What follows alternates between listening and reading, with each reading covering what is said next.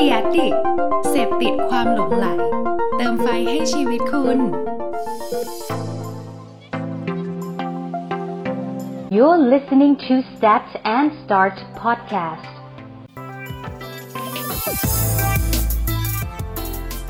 สวัสดีครับ Stat and Start วันนี้นะครับ ก็มีเรื่องราวข้อมูลดีๆ มาให้ผู้ฟังทุกคนอีกแล้วนะครับ อย่างที่รู้กันอยู่ว่า เราจะมีการปรับเปลี่ยนรูปแบบรายการที่จะพูดถึงทั้งในส่วนของแบรนด์นะครับ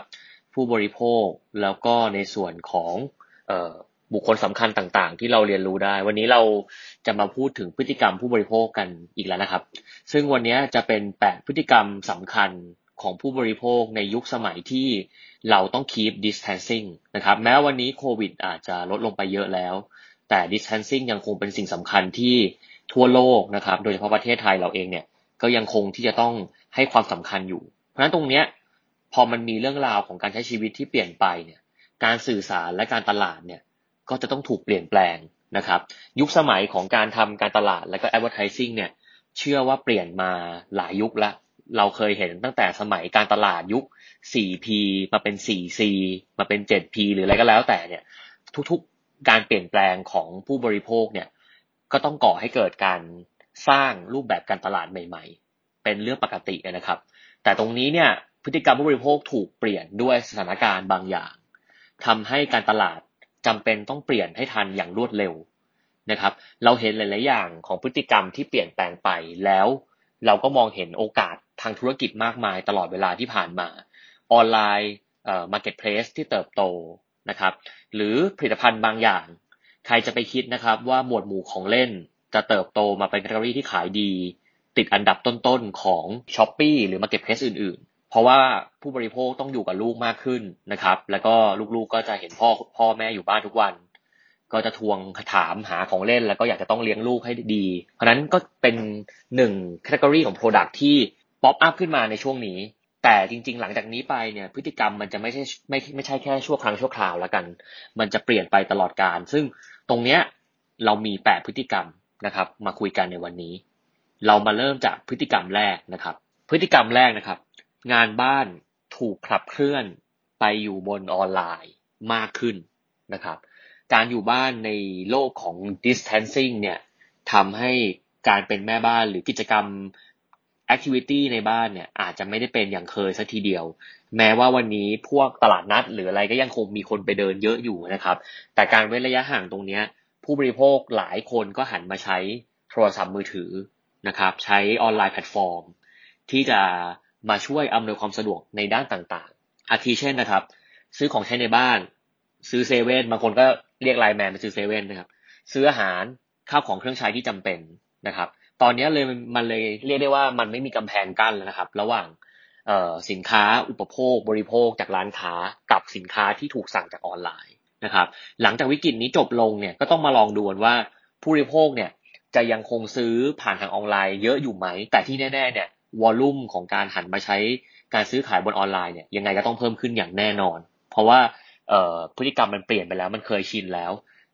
สิ่งหนึ่งนะครับ ถ้าเกิดเราสังเกตคือคนไทยเนี่ยจะมีความขี้เกียจอยู่แล้วเป็นทุนเดิมในส่วนหนึ่ง แต่การเดินไปเซเว่นในปัจจุบันเนี้ยทำไมมันถึงลำบาก เพราะว่าคุณต้องหยิบหน้ากากมาใส่ นะครับเดินออกไปข้างนอกก็ต้องเจอตรวจไข้ต้องไปเช็ค QR code นู่นนี่นั่น มันมีภาระของสังคมในยุค New Normal พอสมควร คนก็เลยยังคงเลือกความสบาย ที่จะใช้การอุปโภคบริโภคผ่านทางออนไลน์อยู่เนี่ยแหละ จะได้ไม่ต้องเดินทางออกไปข้างนอกนะครับ อันนี้ก็เป็นสิ่งหนึ่งและเป็นพฤติกรรมแรกที่ผมเชื่อว่าผู้ฟังทุกคนเนี่ยน่าจะคุ้นเคย และก็หลาย ๆ คนน่าจะเป็นแบบนี้นะครับ เราลองมาดูพฤติกรรมที่สองดูนะครับ ใช้คำว่า in home in style การอยู่บ้านอย่างมีสไตล์ ชีวิตวันนี้เราอยู่บ้านมากขึ้นนะครับ แล้วก็วันนี้เป็นครั้งแรก ๆ เลยที่ชีวิตบนโลกโซเชียลเนี่ยกับโลกส่วนตัวมันเริ่มรวมกันเป็นหนึ่งเดียวนะครับ แล้วก็ทุกสิ่งที่เกิดขึ้นในชีวิตประจำวันเนี่ยก็จะเริ่มจริงขึ้นนะครับ เริ่มเอามาใช้เริ่มเอามาแชร์ผ่านทางออนไลน์มากขึ้นนะครับ เพราะนั้นตรงเนี้ยก็จะเห็นเลยว่าคนที่อยู่บ้านก็จะปลดปลดปล่อยนะครับ ไม่ค่อยเดี๋ยวนี้ก็จะเริ่มเห็นคนที่ ไม่ได้แต่งหน้าจัดละเพราะเขาต้องอยู่บ้านถ่ายรูปอัพตัวเองทำกิจกรรมต่างๆ ดีไม่ดีพวก beauty category เนี่ยก็อาจจะต้องลองมาวิเคราะห์ดูว่าอาจจะต้องไปโฟกัสพวก natural look มากหรือเปล่า เพราะว่าคนตอนเนี้ยไม่ได้เอ่อต้องการแต่งหน้าจัดแล้ว เรื่องจากเคยชินจากการที่อยู่บ้านทุกวันโชว์หน้าสดบ่อยๆ หรือว่าแทบจะไม่ได้แต่งหน้าอะไรเลย พวกเนี้ยมีผลหรือเปล่า และก็การที่นะครับอยู่บ้านอยู่อะไรเงี้ย จะส่งผลไหมว่าการช้อปปิ้งออนไลน์ที่เป็นพวกแฟชั่นเนี่ยจะเกิดขึ้นอย่างไรนะครับ แต่ตอนนี้สิ่งที่เห็นได้แน่ ๆ ก็คือ รูปแบบของการใช้ชีวิตในบ้านเนี่ยมันก็จะมีการปรับเปลี่ยนนะครับ แล้วก็ทุกวันนี้การกินอาหารพร้อมหน้าก็จะเป็นสิ่งที่เกิดขึ้นในหลาย ๆ บ้านมากขึ้น เชื่อว่าพออยู่บ้านร่วมกันแล้วเนี่ย จากที่แต่ก่อนแทบจะไม่ได้กินข้าวด้วยกันเลยเนี่ย ก็จะมีโอกาสได้กินข้าวกันมากขึ้น เราเห็น opportunity อะไรตรงนี้บ้างไหม อุปกรณ์หรือเครื่องไม้เครื่องมือหรือสินค้าที่พูดถึงเรื่องในบ้าน หรือเป็นสินค้าที่เกิดจากความห่วงใยของคนในบ้านเนี่ย ผมว่าช่วงนี้น่าจะขายดี ไม่ว่าจะเป็นพวกอาหารเสริมหรืออะไรพอเราได้ใกล้กับคนในบ้านมากขึ้น เราทักทายเขาเราเจอเขาบ่อยๆเนี่ย มันก็จะเกิดความรู้สึกว่า เอ้ย เออกินนี่ไหมหรืออะไรอย่างงี้ไหมซึ่งแต่ก่อนเราอาจจะไม่ได้เห็น เพราะว่าไม่มีโอกาสได้อยู่นะครับ เราออกไปข้างนอกตลอดเวลาทำงาน แทบจะละเลยเลยก็ว่าได้ ซึ่งตรงเนี้ยก็อาจจะส่งผลเหมือนกัน นะครับ เพราะฉะนั้นตรงนี้นอกเหนือจากการที่เรารู้อยู่แล้วว่าเออในบ้านมันก็จะต้องมีการปรับเปลี่ยนบรรยากาศ environment ในบ้านตอนนี้ก็เป็นสิ่งที่ขายดีมากนะครับอุปกรณ์ทำอาหารอุปกรณ์ตกแต่งบ้านช่วงนี้ก็บูมมาก เพราะว่าฉันเพิ่งเห็นความสำคัญของพื้นที่ในบ้านฉันอยากยิ่งยวด ตรงนี้ก็จะเป็นส่วนสำคัญอีกเรื่องหนึ่งเหมือนกันนะครับ พฤติกรรมที่สามนะครับความสะอาดทั้งห้าสัมผัส หรือ sanitize of five sense นะครับ ตรงเนี้ยเป็นอีกเรื่องหนึ่งที่จะต้องเกิดขึ้นหลังจากนี้นะครับ เขาคิดว่าสินค้าและบริการต่างๆเนี่ยในหลาย ๆ ประเภทเนี่ยนะครับ จะถูกยกระดับความสะอาดและสุขอนามัยให้กับผู้บริโภคมากขึ้น ตอนนี้ hygienic confidence เป็นสิ่งสำคัญ เราสังเกตเห็นไหมครับว่าห้างสรรพสินค้าต่างๆ เนี่ยเขาต้องพยายามเอาทุกสิ่งทุกอย่างที่มีเนี่ยมาทำให้ผู้บริโภคที่ไปห้างเนี่ยรู้สึกให้ได้ว่าเขามีมาตรการ เพราะถ้าเกิดผู้บริโภคสูญเสียความมั่นใจว่าที่นี่ไม่ปลอดภัยแล้วเนี่ยเขาจะสูญเสีย traffic อย่างมาก เพราะนั้นตอนนี้ทุกห้างก็พยายามเลยฮะอย่างวันก่อนผมไปเดินห้างแถวบ้านเนี่ย มีป้ายไฟแดงไฟเขียว เหมือนเวลาเราไปขับรถไปติดสี่แยกอะครับ ในก่อนที่จะขึ้นบันไดเลื่อนเนี่ย ก็จะมีไฟแดงไฟเขียวเลย แล้วก็คอยบอกเราเลยว่า เอ้ย ให้รอไฟแดงก่อน ให้คนมันจับมันจะจับเป็นเวลา แล้วก็ พอคนข้างหน้าเราขึ้นไปได้สองสาขั้น มันก็จะเปิดไฟเขียวให้เราเดินขึ้นตาม เพื่อให้รักษา distancing กันอย่างยิ่งยวด พวกนี้จริง ๆ มันเป็นเอ่อนอกเหนือจากการที่มันเป็นมาตรการในการดูแลจริง ๆ แล้วเนี่ย บางอย่างมันก็คือการสร้าง perception ให้คนที่ไปห้างเนี่ยรู้สึกสบายใจด้วย เพราะนั้นการทำให้คนรู้สึกว่าเขาปลอดภัยในด้านสุขอนามัยเนี่ย ตอนนี้เป็นสิ่งสำคัญนะครับ ทุกร้านก็พยายามที่จะวางเจลแอลกอฮอล์ไว้ บางร้านเอาเมนูอาหารออกไปเลย แล้วปรับเป็นระบบออนไลน์ทั้งหมด เพื่อให้เขารู้สึกได้ว่าเออผู้ผู้บริโภคมาถึงแล้วไม่ต้องจับโดนสิ่งต่างๆนะครับ หรือช่องชำระแบบไร้การสัมผัสเอ่อในซูเปอร์มาร์เก็ตที่ก็น่าจะเป็นสิ่งที่สำคัญในอนาคตเหมือนกัน การที่เจอหน้าแคชเชียร์แล้วอยู่ในระยะที่ใกล้ขนาดนั้น กับเราเลือกไปในโซนที่กดเองได้อยู่กับหน้าจอที่ไม่มีโอกาสแพร่เชื้อโรคในมุมของผู้บริโภคเนี่ย ก็เป็นผลสำคัญเหมือนกัน เพราะนั้นตอนนี้ทุกสิ่งทุกอย่างมันเปลี่ยนแปลงไปหมดนะครับ การทำแพคเกจจิ้งคุณเป็นบริษัท หรือคุณเป็นองค์กร หรือคุณจะเป็น SME ที่ขายสินค้าเนี่ย ลองคิดถึงแพคเกจจิ้งเอ่อชั้นสองชั้นนะครับ ที่สร้างความมั่นใจว่าผู้บริโภคเนี่ยจะรู้สึกได้ว่าเอ้ยสินค้าที่เขาอยู่ข้างในเนี่ย หูมันซีลมาอย่างดีเลยนะ ข้างนอกเนี่ยมีระบบตรงนี้แบบทำให้รู้สึกได้เลยว่า เออเฮ้ยปลอดภัยไม่น่าจะมีเชื้อโรคอะไรมาแล้วเนี่ย ก็สำคัญ แต่ในมุมของเทรนเนี้ยมันไม่ได้หมายความแค่ว่าเรื่องของโควิด แต่ในอนาคตเนี่ย เทคโนโลยีทางด้านความสะอาดต่างๆ สุขอนามัยทุกเรื่องเนี่ยจะสำคัญขึ้นนะครับ เพราะนั้นตรงนี้ถ้าเกิดใครมองหาโอกาสในตรงนี้ได้เนี่ย ก็จะถือว่าเป็นสิ่งที่ดีนะครับ พฤติกรรมที่สี่นะครับ tech finance เอ่อ literacy นะครับ เทคโนโลยีทางการเงินนะครับ การคำนึงเรื่องความปลอดภัยนะครับ ธุรกรรมทางการเงินเนี่ยจะถูกใช้งานอยู่บนเทคโนโลยีมากขึ้นนะครับ ซึ่งจริงๆ ตอนนี้สังคมไร้เงินสดก็เกิดขึ้นมาระยะหนึ่งแล้ว แต่การที่วันนี้มันเกิดโควิดขึ้นแล้วการสัมผัสกับสิ่งต่างๆเนี่ยมันเกิดขึ้นเราก็จะเริ่มเห็นหลาย ๆ แบรนด์นะครับ หลายๆเอ่อ payment application เนี่ยก็พยายามรณรงค์ให้เลิกใช้แบงค์ที่สะสมเอ่อเชื้อโรคสะสมสิ่งต่างๆ เนี่ยให้หันมาใช้เป็น QR code หรือการจ่ายผ่านแอปพลิเคชันเยอะนะครับ ธุรกรรมพวกนี้ digital banking ต่างๆ e-wallet ต่างๆ เนี่ยก็น่าจะเป็นอีกทางหนึ่งที่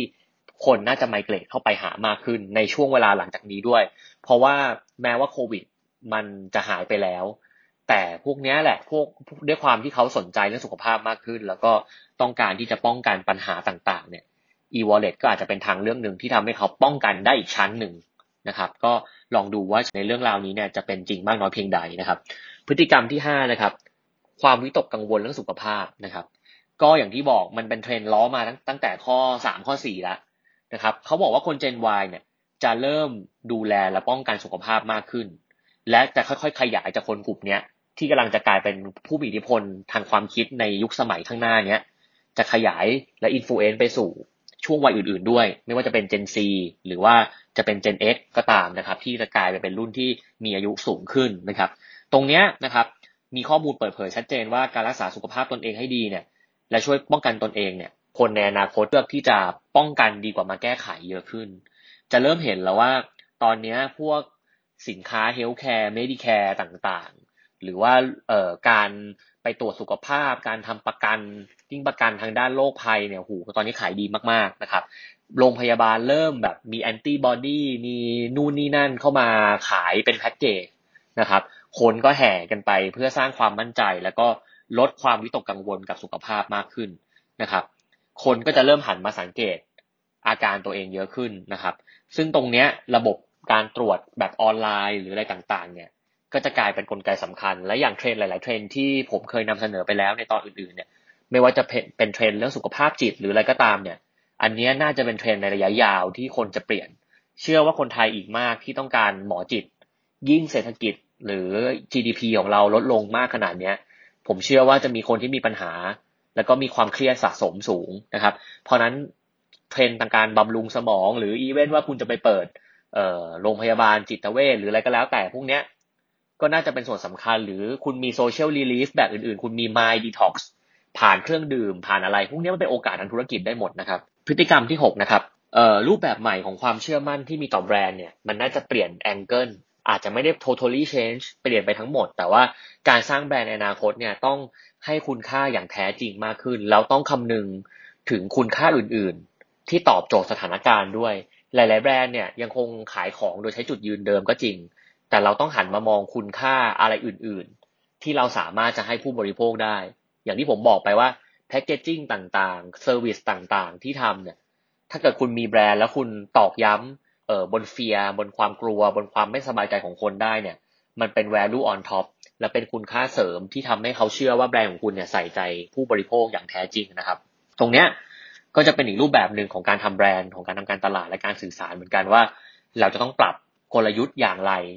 เพื่อให้ตอบโจทย์ พฤติกรรมในอนาคตของเราเช่นเดียวกันนะครับ ข้อที่7นะครับเอ่อการเปลี่ยนคุณค่าของความนิยมและพฤติกรรมของการเสพสื่อนะครับ conversion of media appreciation อันนี้น่าจะเปลี่ยนไปนะครับ ความต้องการพื้นฐานตรงนี้ก็จะ ส่งผลให้สื่อเนี่ยมีการปรับเปลี่ยนนะครับ แล้วก็พวกสื่อที่เคยทำงานได้ดี หรือ media บางอย่างที่ effective มากๆก่อนหน้านี้เนี่ยณวันนี้ก็ถูกเอามาวัดผลใหม่ทั้งหมด คุณลองคิดภาพว่าสื่อในงานอีเวนต์สื่อ sponsorship ต่างๆ ที่เคยเป็นหนึ่งในกลไกหรือ element หนึ่งของการทำการตลาดเนี่ย วันนี้มันทำแบบนั้นไม่ได้แล้ว แต่เราเริ่มเห็นอีเวนต์ออนไลน์อย่างเช่น Wall and d r o f ล่าสุดที่ทำอีเวนต์ออนไลน์และขายบัตรหนึ่งพันใบเนี่ยหมดภายในเวลาไม่กี่นาทีเนี่ย ตรงเนี้ยมันชี้ให้เห็นแล้วว่ามันไมเกรดรูปแบบ เพราะนั้นสื่อแบบเดิมก็อาจใช้ไม่ได้ คุณก็ต้องลองหาสื่อใหม่ๆ ช่วงนี้เป็นช่วงที่เออนักการตลาดเนี่ยสามารถจะ initiate placement ของสื่อใหม่ ๆ ได้เลยนะ เพราะว่าหลาย ๆ อย่างมันเป็น newness ในออนไลน์ แล้วออนไลน์เนี่ยมันการจะไปลงทุนเพิ่มพื้นที่ในการแปะแบนเนอร์แปะอะไรเนี่ยมันไม่ได้ยากเหมือนการไปสร้างบิลบอร์ดหนึ่งอัน เพราะฉะนั้นตรงเนี้ยเอ่อการการเสพสื่อหรือรูปแบบสื่อของคนก็เปลี่ยน ถ้าวันนี้คุณรู้ว่าคนใช้ซูมเยอะแล้วเราสามารถจะ initiate สื่อบนซูมได้ก็จะเป็นสิ่งที่ยิ่งดีเข้าไปใหญ่นะครับ ตรงนี้ก็เป็นอีกวิธีการหนึ่ง หรือถ้าเกิดเราสามารถจะคุยกับ Google ได้ว่า เราขอซื้อสื่อใน Google Meet อะไรแบบเนี้ย พวกเนี้ยน่าสนใจในในพฤติกรรมที่มันเปลี่ยนไปในแง่ของการ migrate activity ต่างๆ ส่งผลต่อ media appreciation หรือ media ในโรงหนัง โรงภาพยนตร์ที่วันนี้เราอาจจะยอมรับแล้วว่าโรงหนังอาจจะยังไม่ได้เปิดเร็วๆนี้ ต่อให้เปิดเอ่อการ social distancing เกิดขึ้นเนี่ย คนน่าจะไปน้อยกว่าเดิม อย่างน้อยๆ ต้องมีห้าสิบเปอร์เซ็นอยู่แล้ว ว่าเขาต้องเอา seat เว้น seat ถูกไหมครับ แต่อาจจะน้อยไปกว่านั้นอีกเพราะคนยังคงขาดความมั่นใจแล้วไม่รู้ว่าโรงหนังจะสะอาดจริงหรือเปล่าเพราะมันมืดด้วยอย่างเงี้ยตรงเนี้ย media ในโรงหนังหรือโรงภาพยนตร์จะเปลี่ยนไปไหม เราจะไปอยู่ตรงไหนแทน ไปอยู่บนแอปสตรีมมิ่งหรือเปล่า พวกนี้เราต้องคิดนะครับ เพราะ media มันมีมีการเปลี่ยนแปลง มันมีการอีโวขึ้นนะครับ พวกโลกออนไลน์ต่างๆนะครับ แล้วก็การใช้ Data ที่กำลังจะมีส่วนสำคัญเป็นอย่างมาก เมื่อวันนี้ population ของคนไทยเนี่ยเข้าไปอยู่ในออนไลน์ค่อนข้างเยอะ Data ในการวัดผลเนี่ยจะช่วยให้คุณเห็นการเดินทาง ช่วยคุณสามารถจะเข้าใจผู้บริโภคได้อย่างดี ตอนเนี้ย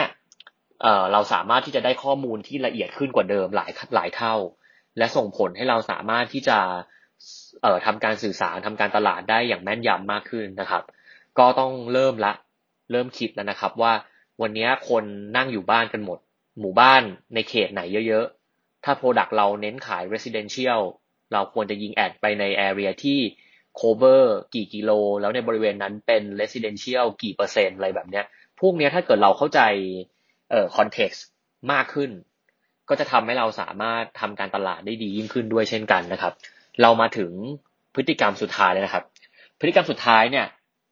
เขาพูดถึงการผสานกันของบ้านและหน้าที่ evolving of home and duty นะครับ การทำงานที่บ้านหลายสัปดาห์เนี่ย ทำให้ผู้บริโภคเนี่ยเข้าใจความหมายนะครับของการสร้างสมดุลระหว่างชีวิตการทำงานกับชีวิตส่วนตัวมากขึ้น และจะทวินหาความรู้สึกเหมือนที่อยู่บ้านเวลาไปทำงาน และความรู้สึกทำงานเมื่ออยู่ที่บ้าน ผมว่าข้อนี้น่าสนใจที่สุดในพฤติกรรมทั้งหมดวันนี้ที่ผมเอามาแชร์ เพราะว่าวันนี้พอเราอยู่บ้านมากๆ เราจะเริ่มชินกับการที่จะได้นั่งอยู่บนพื้นที่ที่มีความ อาจจะปีกวิเวกนิดนึงถูกไหมฮะหรืออาจจะมีกาแฟกินสบายๆมีความไม่ต้องมานั่งอยู่บนแบบ ต้องมานั่งกังวลว่าต้องนั่งอยู่หน้าโต๊ะตลอดเวลาเดี๋ยวจะมีคนมาเดินมาดูว่าทำงานไม่ทำงานไหมอย่างเงี้ย เพราะนั้นการจะกลับไปทำงานออฟฟิศเนี่ย culture ขององค์กรหรืออะไรก็แล้วแต่เนี่ย อาจจะต้องเปลี่ยนไปอย่างสิ้นเชิงเลย ถ้าเกิดคุณยังคงทำ culture กลับมาอยู่แบบเดิม แต่คนเขากลับมาอยู่บ้านเป็นเดือนๆเขาทำงานที่บ้านเนี่ยเขาซึมซับพฤติกรรมหรือการทำงานแบบที่บ้านมาแบบหนึ่งแล้วเนี่ย ผมว่าตรงเนี้ยก็เป็นสิ่งที่น่าคิดนะ ว่าเราจะเปลี่ยนแปลงเป็นยังไง หรือหลังจากนี้ไปเมื่อคุณทำงานที่บ้านได้แล้ว คุณรู้แล้วว่าที่บ้านคุณสามารถทำงานได้เนี่ย คุณจะปรับเปลี่ยนบ้านของคุณให้มีพื้นที่ทำงานมากขึ้นได้ยังไง ในอนาคต หรือถ้าวันนี้เรามองร้านกาแฟต่างๆ ที่จะต้องเปิดตัวกลับมาใหม่เนี่ยแล้วเคยเป็น working space แบบที่เดิมแบบเดิมเลยเป็นร้านนั่งสบายนั่งแบบ เป็นโต๊ะธรรมดาหรืออะไรแบบเนี้ย เราลองคิดบ้างไหมว่าถ้าวันนี้เผู้บริโภคอยู่บ้าน แล้วซึมซับความเป็นบ้านเราจะปรับพื้นที่ของร้านยังไง ให้มันเป็นพื้นที่ working space ที่ feel like home แต่ยังสามารถ productive ได้ พวกนี้น่าสนใจนะครับ แล้วก็เป็นสิ่งที่จะเกิดการเปลี่ยนแปลงแน่นอนนะครับ รวมถึงการ work life balance วันนี้ต้องยอมรับก่อนนะว่าเราทำงานที่บ้านเนี่ย แม้ว่างานจะเยอะขึ้น แต่เรามีมาเรามีอิสระภาพในการทำงานมากขึ้น ไอ้คำว่าอิสรภาพในการทำงานเนี่ยแหละ เป็นสิ่งที่จะต้องกระทบกับการบริหารจัดการคนในแต่ละองค์กรอย่างแน่นอนนะครับ เพราะฉะนั้นตรงนี้ก็จะเป็นอีกเรื่องหนึ่งเลยที่น่าสนใจครับเขาบอกว่ามันมีความเป็นไปได้นะครับ ในอนาคตที่การเรียนหนังสือที่บ้านเนี่ยอาจจะเป็นสิ่งที่เพียงพอแล้วสำหรับเจเนอเรชัน4วันนี้เราเรียนที่บ้านเรารู้สึกว่ามันก็ไม่ได้ขาดเหลืออะไร ในอนาคตเนี่ยมันน่าแพลตฟอร์มมันน่าจะออกแบบให้แบบเอ่อทำการเวิร์กช็อปทำการ brainstorm ได้ดีกว่านี้ตอนนี้แพลตฟอร์มมันยังไม่ได้ถูก evolve แบบร้อยเปอร์เซ็นมันยังเป็นกึ่งกึ่งจะเป็นแบบ one and all communication อยู่ แต่จริงในอนาคตมันสามารถจะ separate การสื่อสารภายในของแต่ละ meeting room ได้ไหมหรืออะไรแบบเนี้ย พวกนี้น่าสนใจนะครับ แล้วก็พออินเทอร์เน็ต 5G เครือข่าย 5G มาด้วยเน็ตที่มันเร็วแรงมากขนาดนั้นอย่างอย่างแท้จริงแล้วเนี่ยออโอกาสของการเติบโตตรงนี้ยิ่งเป็นไปได้ ผมกำลังคิดถึงโมเดลที่ว่าวันหนึ่ง โรงเรียนติวเตอร์พวกนี้อาจจะยังจำเป็นอยู่ไหม ในเมื่อแพลตฟอร์มการเรียนออนไลน์กำลังจะเข้ามาแทนที่ ตรงนี้ธุรกิจการศึกษา ก็อาจจะต้องเริ่ม evolve ตัวเองอยู่พอสมควรนะครับ ถ้าผู้บริโภคเขาสามารถจะเรียนที่บ้านได้แล้ว มัน effective กว่า มีเหตุผลอย่างไรที่เขาจะต้องเสียเวลาเดินทางออกมาเรียนข้างนอก อันนี้ก็เป็นอีกวิธีการหนึ่งนะครับ ก็เป็นภาพรวมทั้งหมดนะครับของพฤติกรรมละกันที่มันจะเกิดขึ้นภายใต้โควิด ภายใต้ distancing ต่างๆ ก็มีหลากหลายรูปแบบหลายข้อเหมือนกัน จริง ๆ ฟังฟังดูจากหลาย ๆ สื่อหลาย ๆ ข้อมูลนะครับ มันก็จะวนๆอยู่แบบนี้แหละ มันจะไม่ได้ต่างกันเยอะมาก ผมก็ดูมาหลายบทความแล้วก็แชร์มาทั้งหมดเออน่าจะสสองหรือสาม EP แล้วนะครับ ถ้าใครฟังตลอดเนี่ยน่าใช่ แต่จริง ๆ สิ่งหนึ่งเลยที่อยากให้ย้ำคือ ถ้าเราดูข้อมูลข้อเนี้ยเป็นข้อมูลปกติ มันก็จะเป็นข้อมูลที่ซ้ำไปซ้ำมาครับ แต่ถ้าเราดูข้อมูลของบทความต่างๆ เนี่ย มันจะมีบางข้อ ที่ซ้ำแล้วซ้ำอีก มันกำลังชี้ให้เห็นว่า แสดงว่าหลาย ๆ คนมองจริง ๆ ว่าไอ้ข้อข้อเนี้ยน่าจะเป็นไปได้จริง ๆ อย่างไอ้พวกที่เอ่อ hygienic confidence หรือว่าพวกที่เป็นเรื่องอการผลักดันออนไลน์นะครับ หรือว่าในมุมของการที่พื้นที่ในบ้านจะเป็นสิ่งสำคัญเนี่ย ผมว่าเนี้ยน่าจะเป็นสิ่งที่สำคัญเหมือนกัน เพราะว่าหลาย ๆ บทความก็จะชี้ไปที่ประเด็นนี้ไม่ต่างกันเท่าไหร่นะครับ เพราะฉะนั้นตรงเนี้ยเราต้องพยายาม ฟังแล้วลองดูว่า เอ้ย เรื่องนี้เราได้ยินบ่อยๆ หลาย ๆ ทีหลาย ๆ ทีแล้ว แล้วคุณต้องมองเข้าไปในนั้นว่า มาแล้วมันเป็นโอกาสอะไรสำหรับธุรกิจเรา มันเป็น opportunity อย่างไร ที่จะทำให้เราตอบโจทย์กับการเปลี่ยนแปลงนั้น ถ้าคุณมองการเปลี่ยนแปลงผู้บริโภคเป็นเพียงแค่การเปลี่ยนแปลงทั่วไปเนี่ย มันจะไม่มีประโยชน์อะไรกับธุรกิจของคุณเท่าไหร่นะครับ แต่ถ้าเราหาโอกาสตรงนั้นได้ ผมว่ามันจะเป็นสิ่งที่สำคัญอย่างมาก เพราะนั้นอยากให้ลองคิด มันอาจจะเป็นอะไรที่ไม่เคยเกิดขึ้นมาก่อนก็ได้ในยุคสมัยแบบนี้นะครับ คุณอาจจะเป็นร้านอาหารร้านแรกก็ได้นะครับ ที่สร้าง total experience ให้คนรู้สึกว่าหูร้านเนี้ยโคตรคลีนอะ ไม่ใช่คลีนในอาหารนะ แต่ว่าเป็นคลีนในทุกๆสเต็ปที่คุณนั่งกินอยู่ที่ร้านร้านนี้ทุกอย่างเลย แล้วคุณก็ทำ PR ไปได้ ว่าเป็นร้านต้นแบบของ hygienic standard หรืออะไรก็แล้วแต่แบบนี้ครับ ถ้าเราใส่ creativity เราใส่มุมมองเราเข้าไปกับเทรนด์พวกนี้ Data พวกนี้มันก็จะมีประโยชน์มากขึ้นนะครับ ก็วันนี้ขอฝากไว้ประมาณนี้นะครับ แล้วก็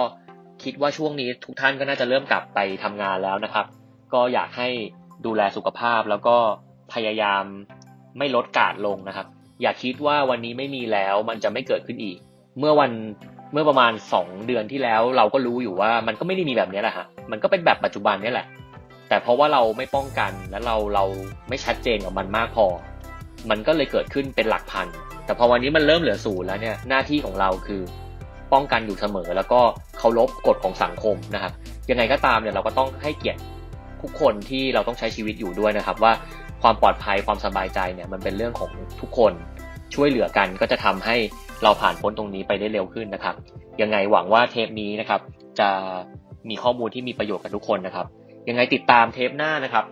น่าจะเป็นเรื่องของแบรนด์ อีกแล้วล่ะครับ อาทิตย์หน้าน่าจะเป็นเรื่องแบรนด์ละ แล้วก็ถ้าเกิดใครมีคำถามอะไรก็สามารถที่จะอินบ็อกซ์มาคุยกัน หรือว่าเอ่อทักแชทต่างๆ ได้เหมือนเดิมนะครับ ยังไงก็พบกันใหม่นะครับ สัปดาห์หน้า สวัสดีครับ